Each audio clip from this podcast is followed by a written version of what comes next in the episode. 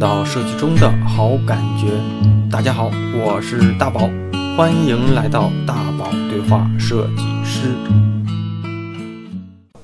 那个上一期跟老师聊了一些，呃，设计设计，哎，聊了一些什么？哎，反正聊了些反正聊了一些啊，你们可以听一下上一期到底聊了些什么。咱这一期呢，反正老师也准备了很多问题，因为因为毕竟说学校的学生们的一些职业，就那种学业困惑、职业困惑，呃，也可以，我们这一期主要聊一聊这些问题。之前可能上一期我讲的稍微多一点哈，啊，不是我问的稍微多一点，啊，行，咱们这期就继续跟老师接着聊呗。我我先问一个吧，我先问一个啊，就是现在其实在北京比较火的就是这种培训班儿，其实其实有好多这种，呃，有两类人，一类人是学的平传统的设计专业，毕了业发现互联网火，我想进互联网公司，但是我大学学的是如何排版，如何做做版式设计，做 logo 这类的，好好像一点互联网知识都没有，就他们就就就扎到互联网这行业里，感觉零基础，他们就去报了个班去学一学。还有一类呢，就是呃，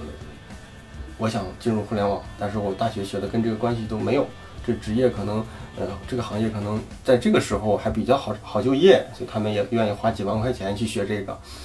呃，这个问题老师怎么看？其实我也有我的一些看法，我觉得咱们也可以交换交换咱们这些想法。他嗯其实每每一届的学生他都会啊、出现这样的一波啊、就是说通过各种渠道和外面的这些培训培训机构嗯发生一些关系的这样的一些学生都会来咨询我。啊、嗯究竟是否应该参加这样的一类培训？嗯其实呢，南京现在也有也有很多类似这样的互联网或者是啊网络公司的一些培训。嗯。然后这种公司呢，啊，其实它与学生接触的目的并不单纯，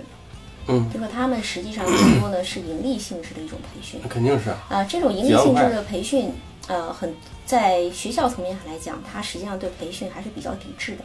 嗯。因为它会使学生有一种感觉，就是我在大学里面是学不到东西的，我要通过外面的这些机构嗯才能够学到我进入社会之后才要呃需要掌握的专业知识，他会有这样的一种感觉。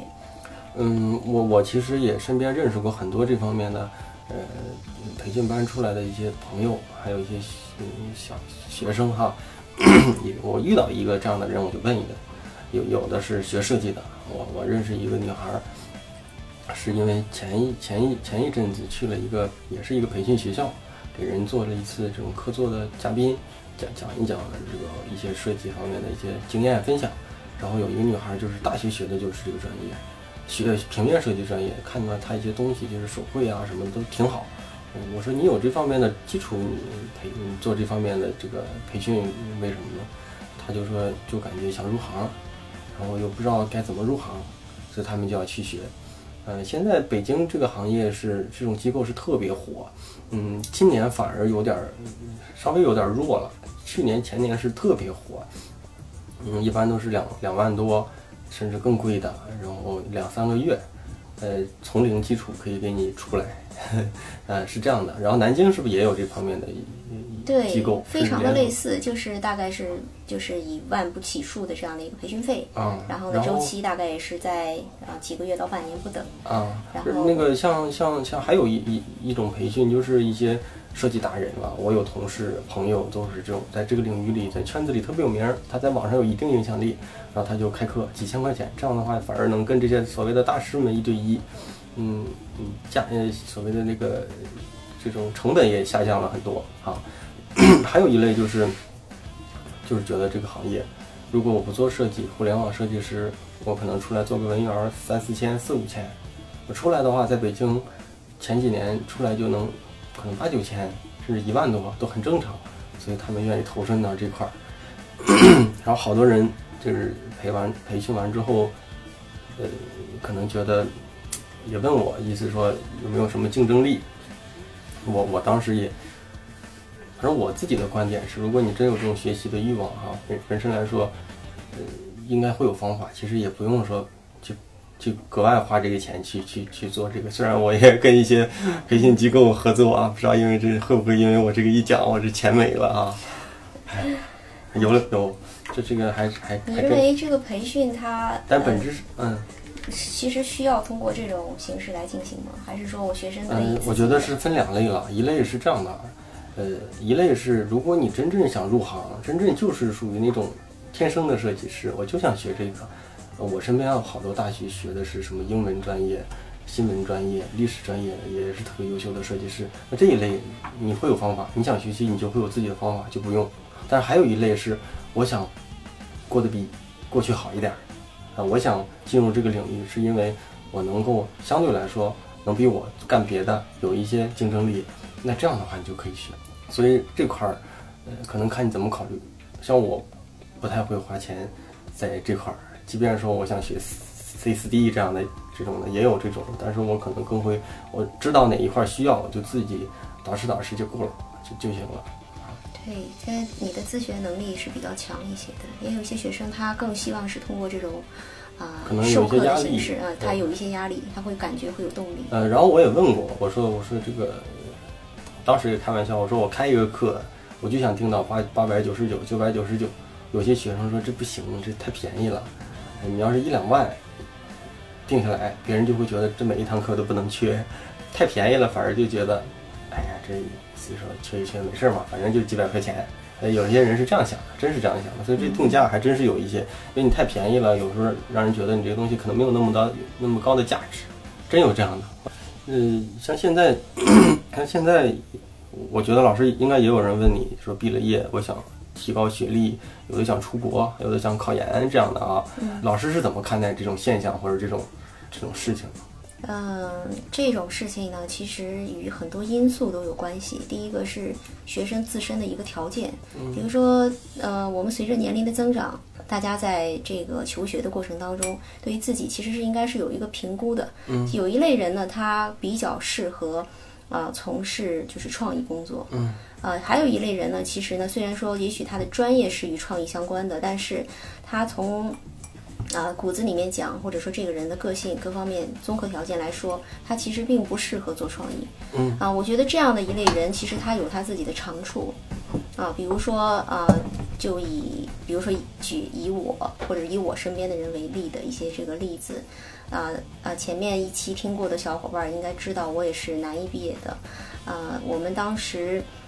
凡是考研的人，都是希望将来毕业之后可以去做老师的。凡是没有考研的人，进了公司的人，反而都成为这个行业当中的一些精英，精英了。呃，那为什么会有这样的一些区分呢？大学里面当中，其实在前几年啊，在你这个学习的前两年的时候，就应该能够感受到自己适合做什么了。嗯啊，并不是所有的人都适合真正去啊做一个开放式的工作。有些人呢，他更适合做比较稳安稳、朝九晚五啊拿固定工资的工作，那样他对他而言更加的适合，他觉得压力小。嗯。啊，然后呢，这是一个方面，另外一个呢，就是家庭对于你的一个规划。但是现在哈，呃打断一下，就是我感觉在在北京这种城市里，学历的这种区分度会越来越变低，就是学历可能给你带来的优势不如往年那么那么值钱了。现呃，，这个其实，嗯、比如说前几天我还见了一个我的我们的师弟，嗯他现在是中央美院的博士，嗯他毕业之后几乎就不怎么考虑留在南京，嗯，因为同样是做老师，如果他在南京的话，他的这个工作薪水待遇，包括他的社会地位就没有去，呃，同样呃没有留在北京，没有去南京好。哦，对对，哎，他这个城市也有自己的这样的一个不同的一个嗯，对对对。这个差异性像像。我们嘛，我们现在公司里招人，呃，如果要是应届生没有经验的，虽然设计是一个不看学历哈、看能力的一个一个专一个专业一个职业，但是在北京这种的这么多高校，清华北大的，甚至说我们公司里是可以随随便的筛选。我们今年招了招了招了一个应届生，一个应届生，呃，就是清华大学研究生，然后本科也是研究生，我们都看本科，再看研究生，本科也是研究生，不是本科也是清华，然后研究生也是清华，然后本科学的是工业设计，研究生学的是交互设计，然后从学校海选抓出五六十个人 PK，然后笔试面试，然后海选出来，然后还挑一美女，就是这样的。其实我真觉得，嗯，竞争挺大的。我跟我跟这样的学生 PK，我也 PK 不过人家，写力呀、答题呀，还要答 B 卷、闭卷，这种我也不知道答什么，反正是有那种真正的那种考试。反正现在觉得这种学历，嗯，在北京这种城市，越来越，就是如果你不是特别顶尖的，就越来越没有什么优势。研究生，我们现在起步就看是不是高校，知名高校，然后知名高校的研究生才可能会看你的东西。所以现在挺难的，真觉得也挺难的这真是挺。残酷的啊。嗯，尤其是我们同我们，尤其是现在这种交互设计师啊，然后用用户研究，现在像这种 BAT 里面都有用用研嘛，基本上都是我们公司的用研都是海海外留学背景的，嗯然后交付设计师都是要研究生以上学历，当然海外背景优先。我们这几个同事里有有清华的，有耶鲁大学就这种的，然后英文也都挺好的，所以说错就是跟他们 PK，好多都 PK 不过吧。现在是竞竞压力是挺大，竞争这种压力，所以嗯，哎呀，反正这种盲目的考研，我我感觉哈，呃是不是如果其实还是看将来的职场规划吧。对于很多那想好多人想做设计师，他还问我要不要考研。其实这块儿，呃，怎么讲？我我其实以前也想过，嗯、呃，可能考研的精力和这种花费的这种时间，不如去参加一些比赛。好多时候，你你有比赛，像百度也有十九岁进入百度，没上过大学的，个人擅长的领域是不同的，有的人读书他会比较强项一些。嗯，那可能他不适合进入设计公司，对，就像你说的，嗯，他嗯读书比较强，也许他不适合做设计。嗯，也是。那我这种的读书也挺强，但是考试可能不行，我考试就废了。啊，那你呃谈一谈，就是你觉得你毕业这么多年，学校教的那些东西，现在对你真的有用？呃理论理论上来说哈，我觉得不光是不是咱们学校，应该大学生出来在设计这块儿出来，应该过去的东西都没什么用。嗯，然后我，嗯，我我现在回头想一想，大学给我带来的价值是，第一是我在大学的时候有幸获了一些奖，这个是有用的，这个真是有用的。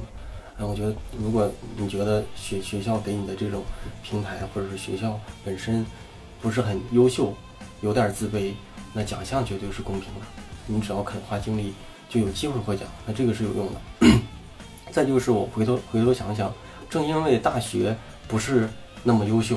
所以让我在日后的工作里有这有了这么一个反弹的点，我就更不希望让人觉得，哎，我就偏希望说我学校不行，我就要成。我是有一个这种比较倔的这种个性，我经常别人跟我说讲，哎，我这学校我就一个普通本科，那怎么了？那又如何？那，所以有的时候想现在想想，就是正因为可能学校没有给我那么多价值，让我更有机会，就希望反弹。我我不太会因为因为不行，所以我要是现在这样，而是因为不行，我非要这样，我就非要这样的。其实我过我还真希望说再过个十年八年呢，有机会再写本写本什么自传类型的成功学哈。我希望把学校写过去，我挺感谢咱们这个大学的，所以有机会真希望回回头再给学学校的学生们聊聊我的故事，因为因为怎么讲，就是我觉得我能算是有一点点小成绩，你也应该能有一点点小成绩。这真是求之不得。啊，非常欢迎你回来。现在很多毕业生，呃，他在毕业之后，对于学校都是一个，啊、尤其在毕业前几年的时候，对于学校的态度都是非常的啊、反感的，就是他会认为学校没有给他应该给的东西，啊、都会是这样的一种心态。其实如果要是这样想的话，那就是社会也没有给他应该给的东西，呃，不是给予，而是你自己争取。就像图书馆就摆在那儿，对你不去看，他也永远不会给你价值。有有些人就是说，哎，我现在在一个小公司里，哎，也没有人人带，或者说，哎，这个领导意这个意思能力也不行，我这个进步也不大，但是我跟没有人教我东西。但是其实公司本身的价值是希望你给他创造价值，但是他他却期待公司哎来教会他什么东西，这本身他的位置弄反了。学校也是这样的，就是嗯，你希望学校教你东西的前提是你希望要争取，你知道你要差点什么，所以你自然我觉得是你只要想学东西，他就能找到你相应的价值。但是工作上也是，好多人都是希望公司能能给他经验，能给他出给他好作品，给他好背景，让你出去再升职加薪，走上人生巅峰。但是公公司是只希望你给他挣钱，给给公司创造价值，能不能给公司创造价值的前提，再把自己再把自己给给提升了，那是你自己的了。所以好多人工作了五六年，好像也只能在这种这种层次里混。但好多人工作了五六年，可能就会进到很好的公司里。这就是本身看问题的方式不一样，我感觉。是的，这个真是说到点子上了。嗯。你觉得像这个嗯。我们在教课的过程当中，比如说同样还是那些课程，嗯。我应该改的是我上课的一些内容呢，还是说这门课程本身的它的存在就是没有必要的，还是我授课的方法要变变一变呢？这也是随着这个互联网公司在这个往前发展的时候，我觉得哈有有几点，我突然想起来了，我感觉是不是大学里可以，嗯，多一点儿的，呃，让让一些职业职业人士与这帮学生们交流，我觉得这一点是可以考虑考虑，因为呃，学生们会觉得，哎，老师说的是意思是这样的，是真正的设计师可能就不是这样的。呃，也可能是他们与这种一线的设计师们聊一聊，行业人跟他们分享分享，他们就会真真实的知道这个行业是这样的。我感觉这个学校可以考虑考虑，因为大一点的学校都有一些什么像你之前的这种什么客座教授啊，我觉得不用弄什么教授，就经常像我们企业之间也有团队之间和团队之间的交流，可能百度会来我们这儿讲一讲他们是怎么弄的，呃就是所谓的这种设计文化，他们在做这种产品用户体验是怎么考虑的。所以，所以学校里其实这块儿有点封闭了。本身说了教材什么的，相对来说就没有那么新。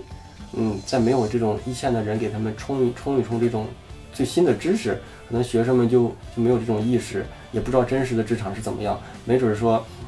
打比方，呃，找一个让让设计师给他们一聊，好多人就觉得哇，这就是我的偶像，这就是我奋斗的目标，他们就会有这种心，可能甚至说他觉得，呃，这个人。能这样的，我以后也会这样。因为我当年也是树立了几个目标，我就觉得，哎，这帮人真是我的偶像，我也要，我以后也要成为他们这样的。所以那会儿就就会更真实一点。因为在学校里是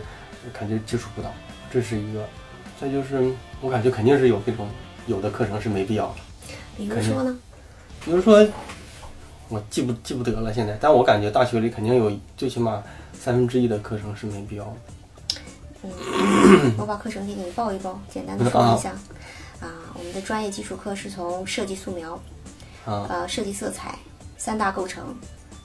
嗯，PS、AI、图形设计、图形设计，嗯图形设计设计哪个？版式设计。图形设计呢，它主要就是包括几块儿，一个是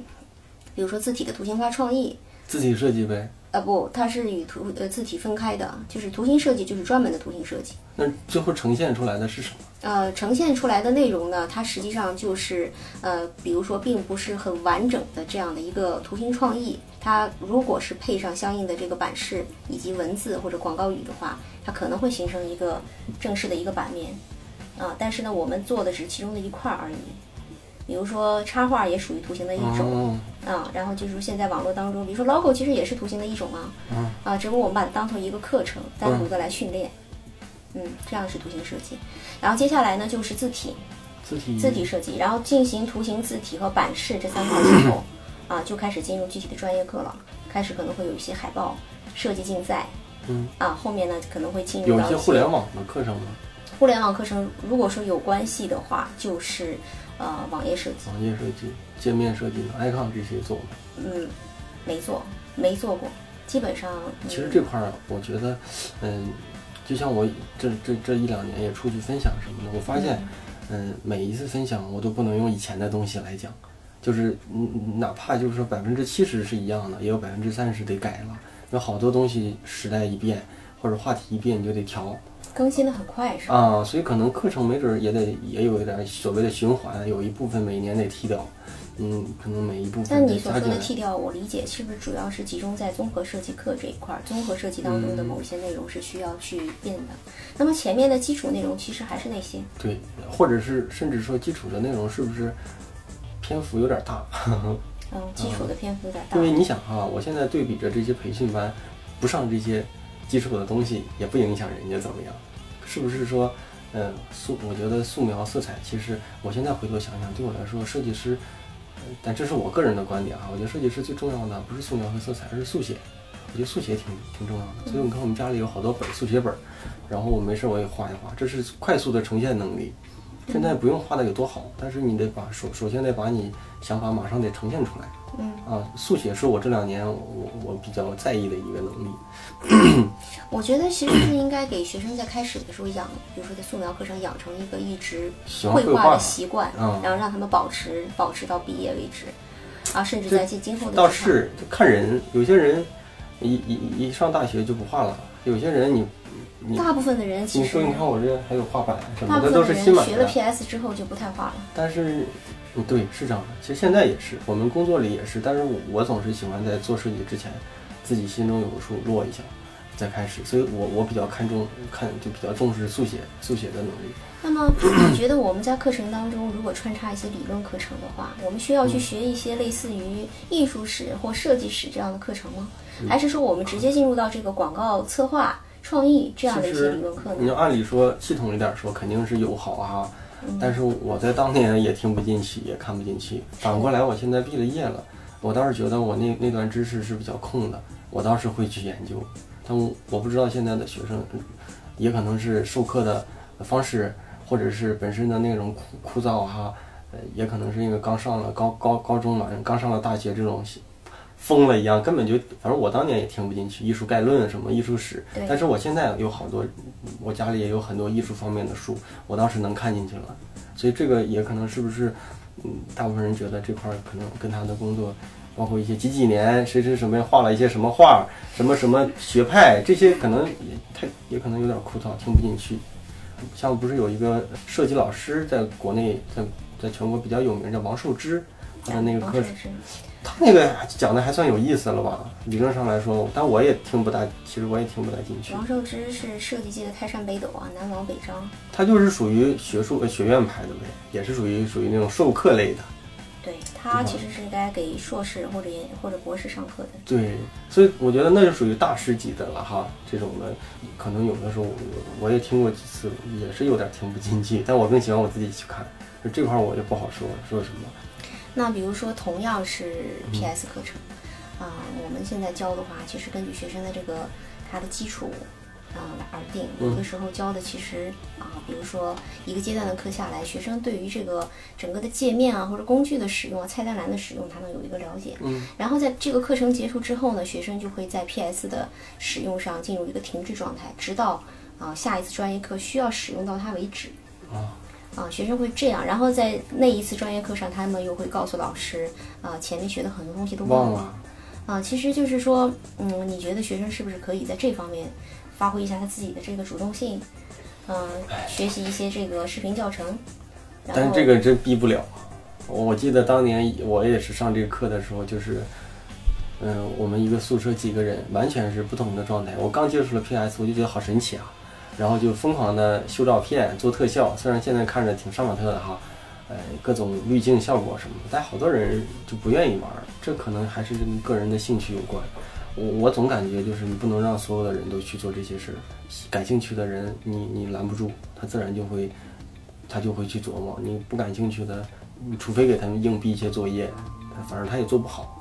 我感觉这个东西我一直都觉得逼不了，就是只只对那些想学习的人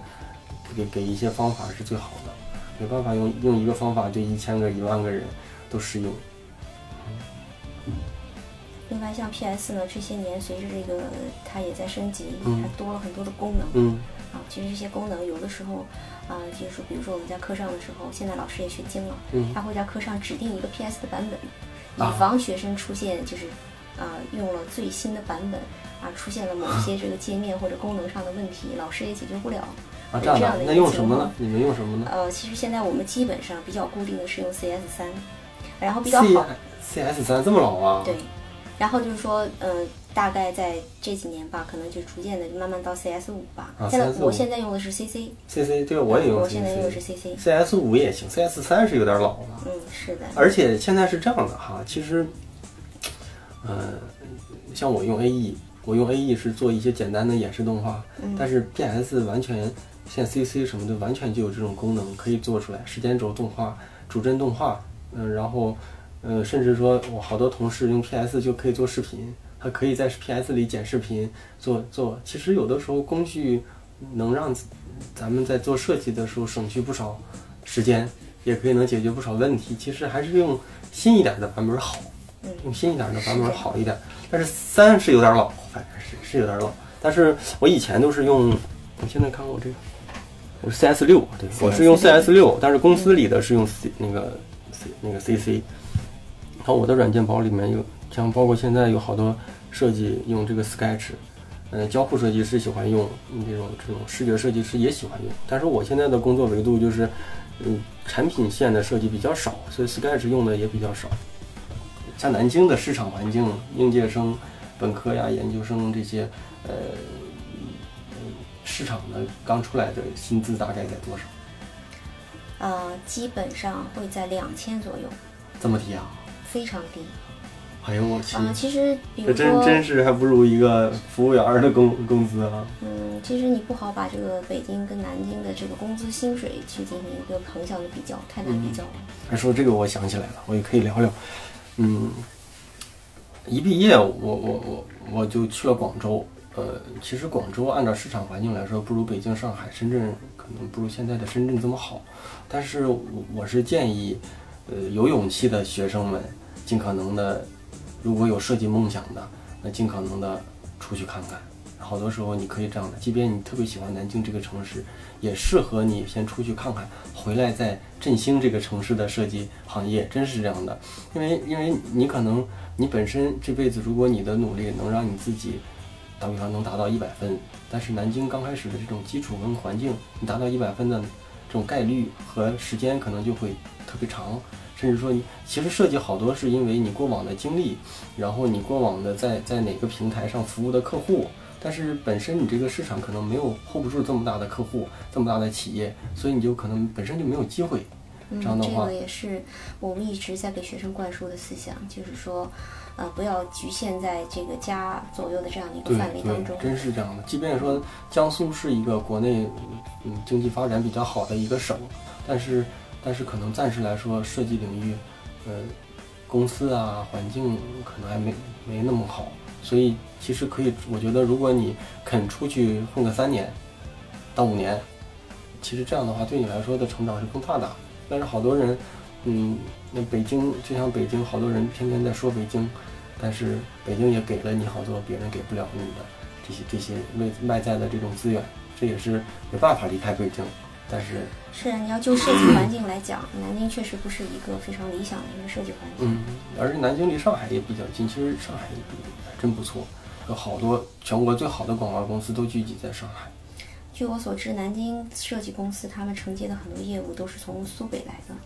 然后如啊，果是苏南一带，可能就会去上海。这是上海吗？上海。完成他们的设计。如果说再往南，比如长江以南的一些地区，他们可能更多的就是去深圳或者是广州啊，这样的一带，嗯，是这样的一个情形。对对对对，一般稍微呃有点钱的企业，肯定是喜欢找一线广告公司、找设计公司。这样的话就看呗，北京北边的找北京，南边找深圳、广东，中间呢就去上海。其实是这样的。然后好多呃一些小企业可能服务的，要不就是一些线下的，要不就是一些嗯户外的印刷物料这样的，其实很难做到这种所谓的最最最顶层的设计设计的。所以大家如果要是觉得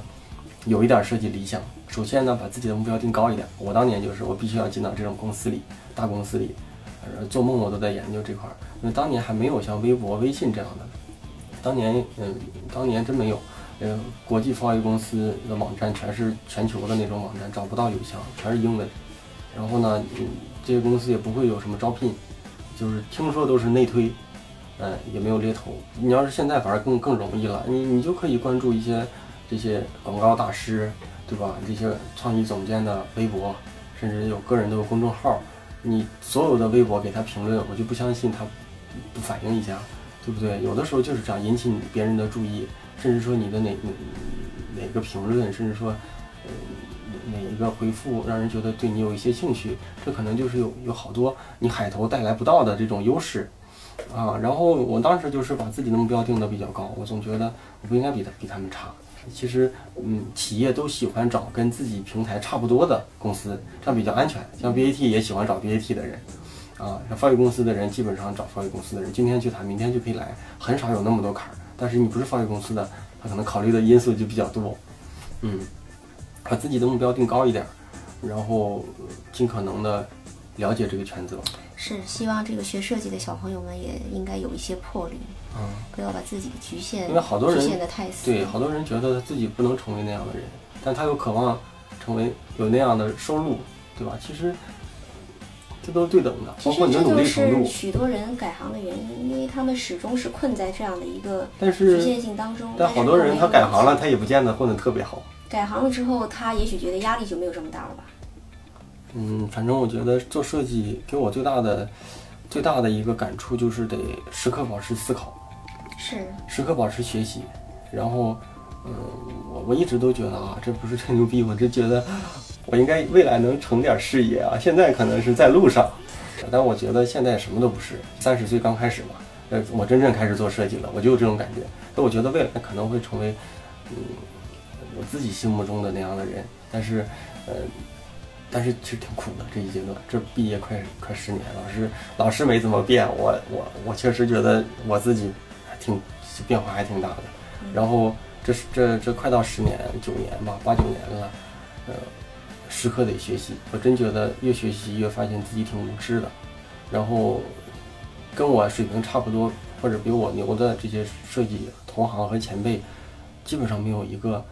就是敢敢放松下来的，时刻都是在不停的在学习。其实这是我这几年感触比较大的，所以我我一直觉得，嗯、以前是觉得努力的人就会有收获哈，但我现在发现就是，首先你得找对方向，如果你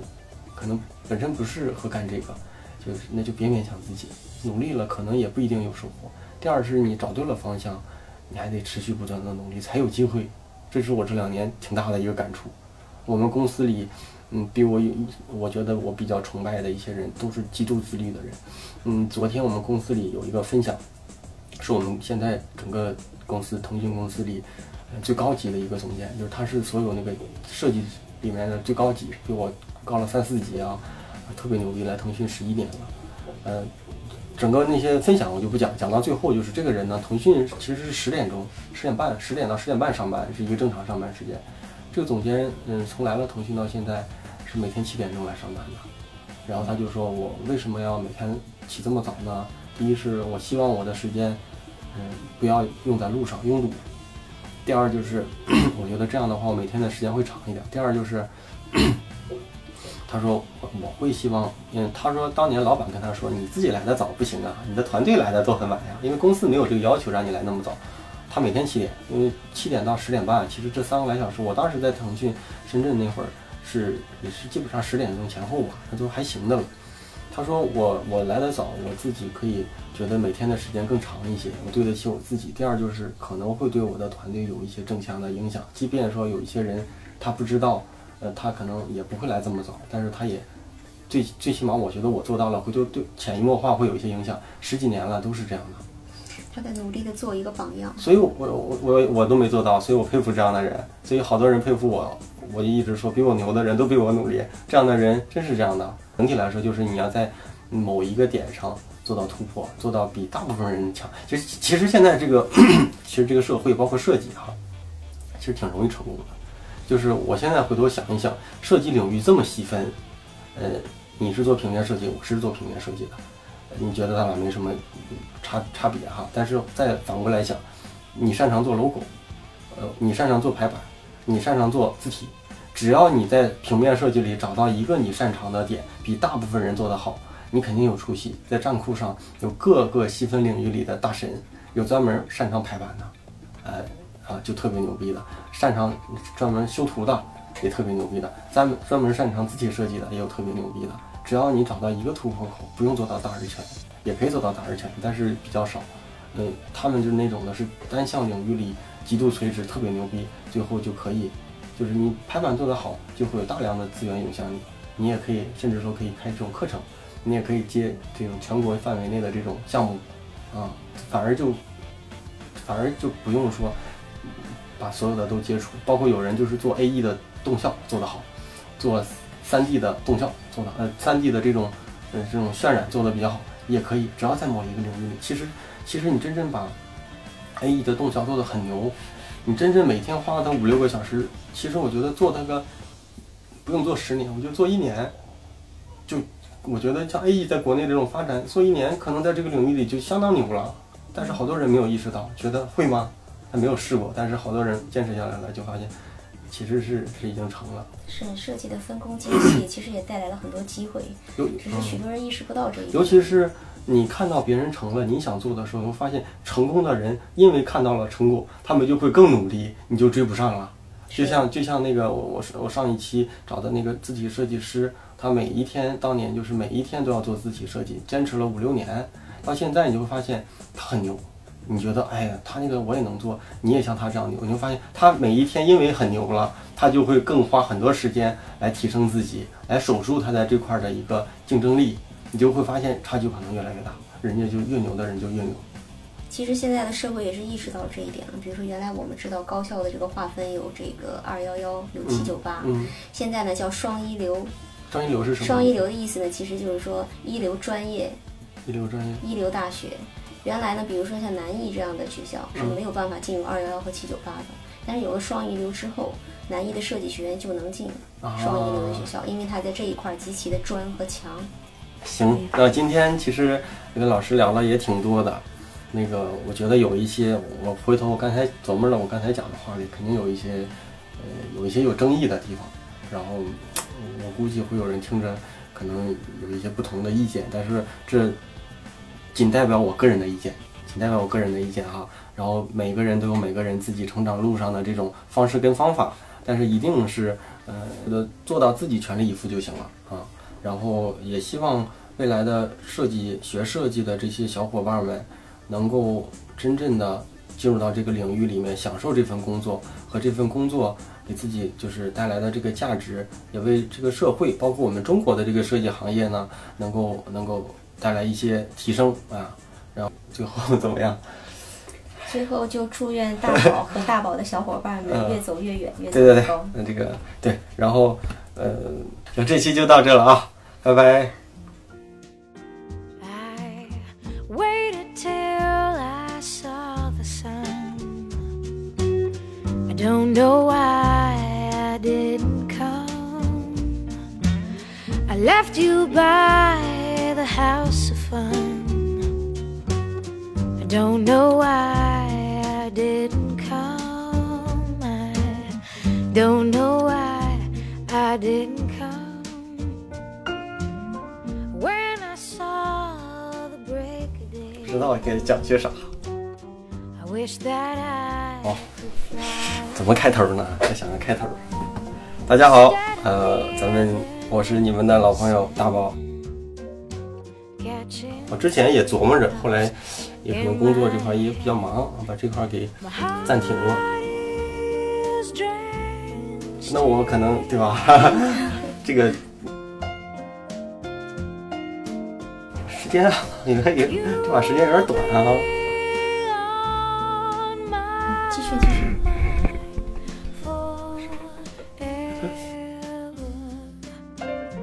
反正现在学学，嗯，当年的我也看不进去这方面的，也上不进去这种课，反.就像那个，像那个那个陈丹青不是说的，有些艺术家是天生的。这个天生的不是说他能力是干嘛的哈，就是说他谁也拦不住，他想成为什么样的人谁也拦不住。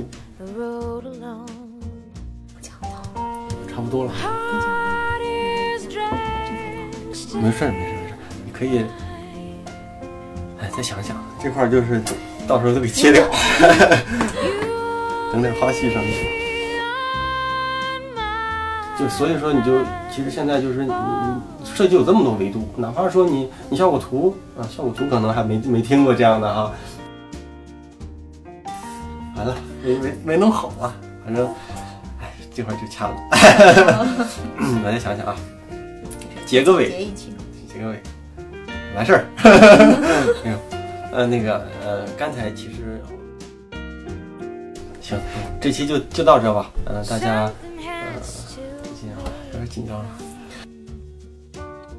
I don't know why 可以了吧？应该是可以了。feel as empty as a drum. I don't know why I didn't come. I don't know why I didn't come. I don't know why I did